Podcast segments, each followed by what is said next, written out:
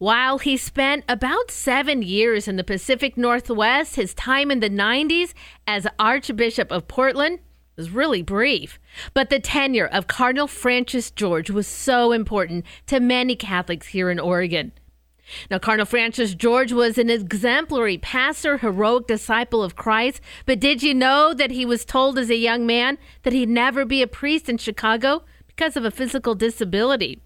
Well, that's some of what you'll learn and know about the legacy of Cardinal George in a new book titled Glorifying Christ The Life of Cardinal Francis George. And joining me this morning is the book's author, Michael Heinlein. Michael, good morning. Thank you so much for joining us today. It's a pleasure to be here. Thanks for having me. Well, what an incredible book. And we remember just that brief tenure here for those who were in Oregon and in Portland in the 90s. We remember Bishop George as he was at that time. How did you first become introduced to Cardinal George? Well, I grew up in the uh, Northwest uh, Indiana and Chicago suburb. So I remember in grade school when Cardinal Bernardin, his predecessor, had died and the uh, great awaitment of who would be his successor. So everyone was um, in the Chicago media buzzing about uh, the fact that a new Archbishop of Chicago was going to be named, and I remember that because the the church, at least then, um, and for a long time before that, was so very much part of the Chicago culture and media, and so um, it was a matter of great interest. And so I remember from the moment he was appointed to Chicago in April of 1997. Um, and then I followed Cardinal George through the media.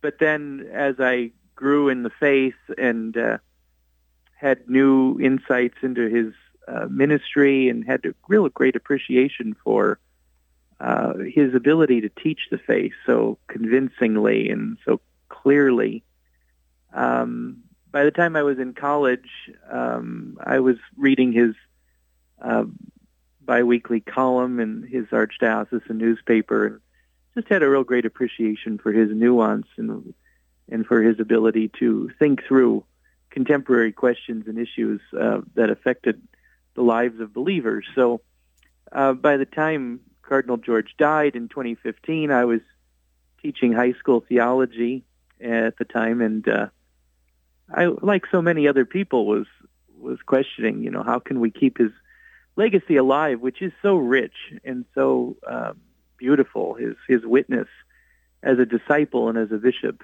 and um, so God put me on this path. Uh, it's nothing that I particularly sought out to do. I I wanted to do what I could to make sure that the cardinal's name and and uh, witness lived on and thought about some other projects, maybe compiling some of his columns or whatever. But there was a lot of encouragement from people who were close to him um, to write a biography. Mm. And so um, I thought, well, let's start it and see where God leads. And uh, I'm grateful that He's led us here.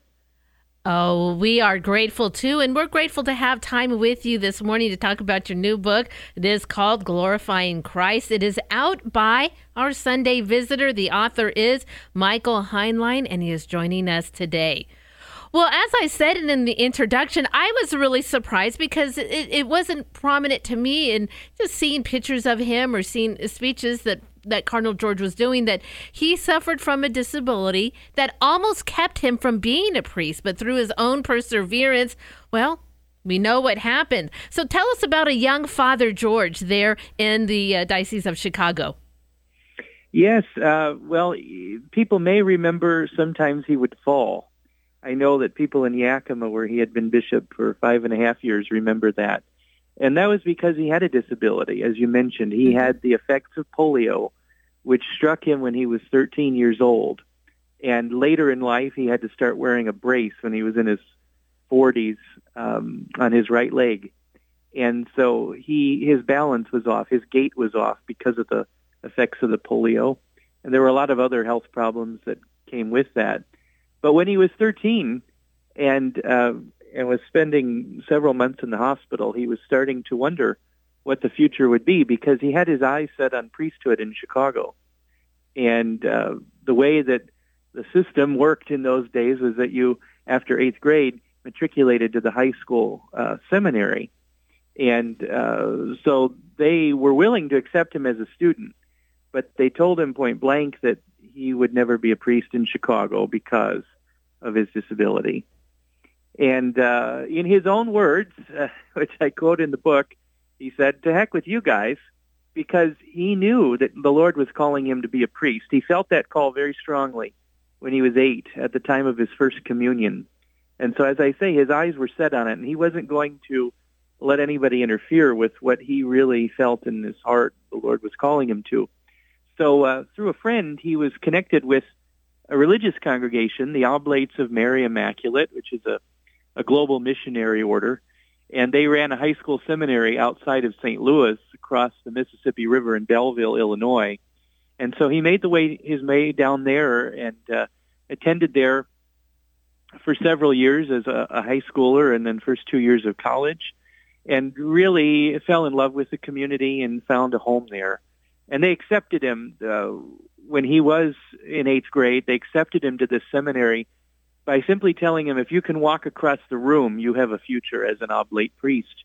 And his sister recalled that memory to me with tears in her eyes. And mm. uh, she really, you know, she saw up close how God worked through her brother's life all through these years and how, you know, her brother's life was a constant yes to the Lord and he wouldn't let anyone get in his way of saying yes to the Lord. So it was a beautiful memory that she could share that really, uh, you know, underscored the importance of his vocation.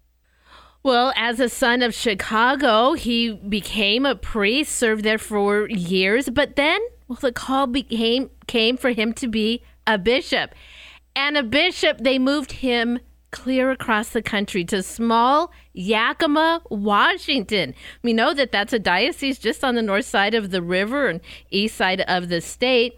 The diocese with a large migrant farm worker population. Kind of tell us a little bit about those years as he learned to become a bishop and serve those that were really marginalized in society. Yeah, that was a real uh, opportunity for him to live out his oblate vocation. So the oblates are attentive to the poor and attentive to preaching the gospel to the poor. And so he spent his years as an oblate priest, um, you know, kind of immersed in that mission. But most of that time was spent in administration. He had served 12 years as vicar general of the congregation, overseeing some 6,000 priests and brothers around the world. And he traveled to dozens of countries during that time never stayed in a hotel, always uh, stayed with the local oblates, sometimes sleeping on the floor, you know.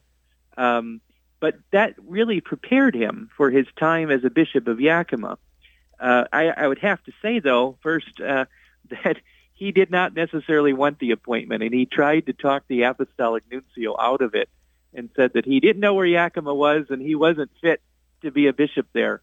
But uh, as as they challenged him. Uh, his his real vocation as an oblate was to be obedient to the Pope, and so he he had accepted that position. But then he accepted it with a clean heart and with a with a with a loving heart, and he really embraced the local church there, and he really truly loved it. He always said that Yakima taught him how to be a bishop, mm. and he really um, because it was a small diocese and because it uh, serves you know, as you say, uh, people who are uh, on the marginalized side of of the church. Um, he really was able to uh, exhibit what it meant to be a pastor. And so by the time he left Yakima after five and a half years, the Yakima Herald Republic, uh, in their kind of farewell piece about him on the on the cover of the newspaper there, recalled him as the good bishop. Mm. And that's all he ever wanted to be. He said toward the end of his life, you know, how will people remember me? I just want to be remembered as a good bishop. And that was a man who cared for his people, who spent time with his people, who was available to his people, who listened to his people, and who really had the heart of Christ for them. And uh, I certainly think, you know, that that's what he's remembered for even still today. Oh, absolutely. A good bishop indeed. And that good bishop, well, he came to Portland not too long after that.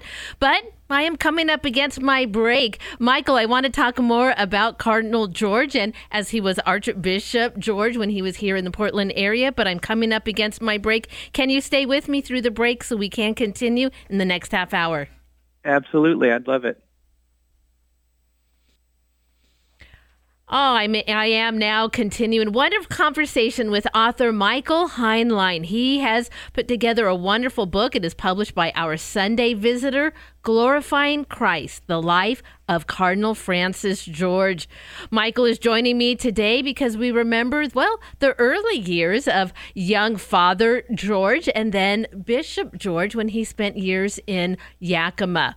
Well, from Yakima, he didn't drive too far down the Columbia River Gorge. His next post, Michael, right here in the Archdiocese of Portland. It wasn't very long, but he still had an impact. Tell us a little bit about, well, those 11 months that Archbishop George was with us.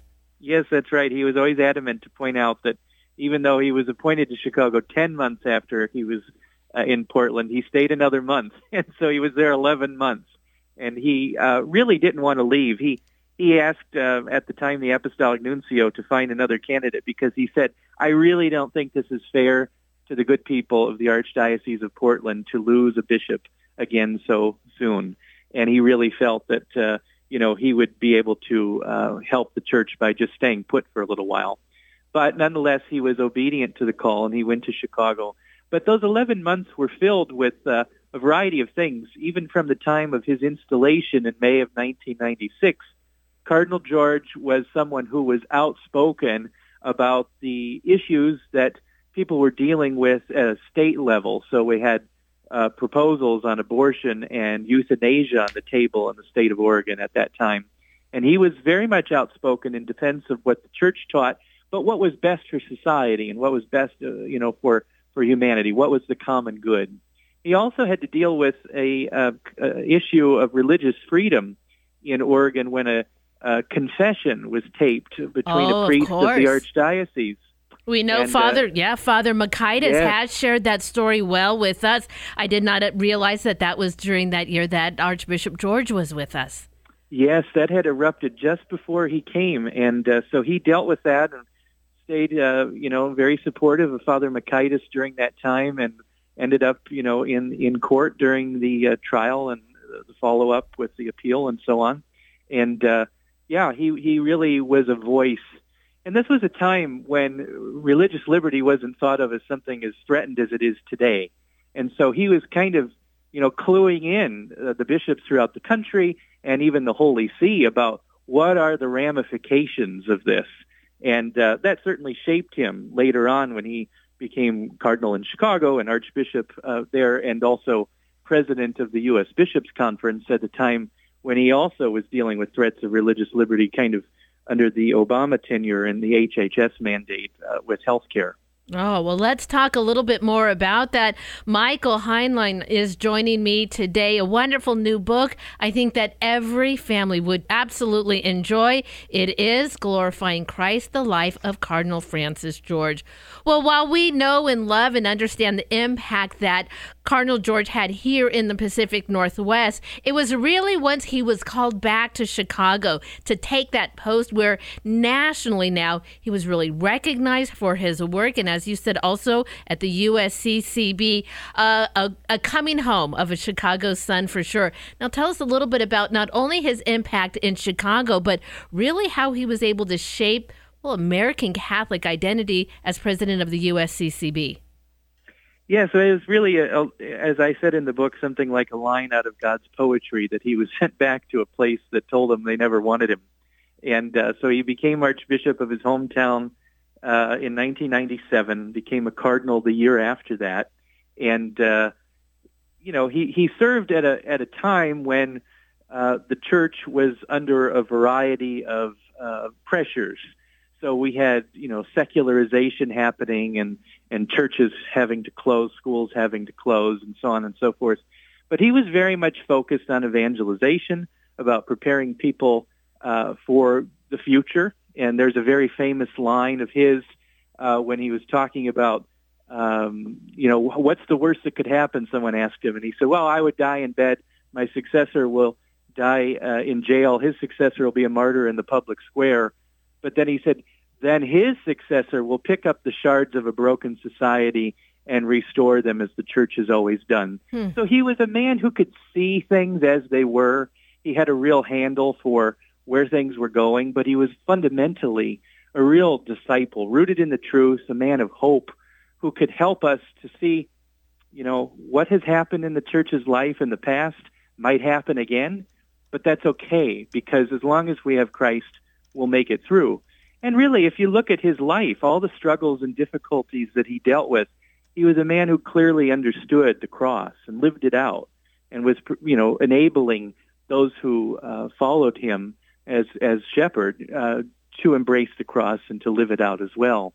But he made many contributions as Archbishop of Chicago because he was involved with so many different things nationally and internationally. So you look at the translation of the Roman Missal that we've used for the last 10 or 12 years. Uh, he was very instrumental in bringing that about. And then he was vice president and president of the U.S. Bishops Conference. As I had mentioned earlier, it was a time when the church was dealing with new threats mm-hmm. to religious liberty that we hadn't really faced before. And he was able to unite the bishops in a way uh, that that you know was very uh, clear, in a way that was uh, uh very important at that time because you needed to have a, a united front against a government that was asking us to do things that were against our conscience. And so he was able to do that. It was a very providential time that he was elected to leadership. But as so many bishops told me, he was the one that bishops looked to for answers, for leadership. Whenever he spoke, everyone listened. That doesn't necessarily mean everyone always agreed with him, but he could sure. always speak in a convincing way and could always lead people back to Christ. And so he was a, a real, real uh, intellectual. He had two doctorates, uh, but he was a real pastor too.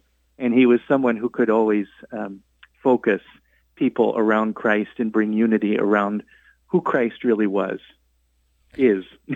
Yeah, absolutely. And what a beautiful way that you have brought this forward again in your new book. It is called Glorifying Christ, the life of Cardinal Francis George. Michael, where are people going to be able to pick up a copy for themselves? Well, the book is available through the publisher osvcatholicbookstore.com or you can find it on Amazon or Barnes & Noble or anywhere else books are sold. Oh, fantastic. Well, we encourage our listeners, if you want to get a copy for yourself, maybe uh, walk into one of our wonderful Catholic bookstores. I'm sure they would be able to get a copy for you. Well, if they don't already have them on the shelf. Michael, thank you so much for joining me today and sharing a little bit about the life of Cardinal George. It's wonderful. Thank you so much. And again, that is author Michael Heinlein. So, the title of the book, one more time Glorifying Christ, the Life of Cardinal Francis George. It is out by our Sunday Visitor Press. I will be sure to add a link to where you can get right to OSV, purchase a copy for yourself. You can find that link on the podcast of this interview, materdeiradio.com or the Hail Mary Media app.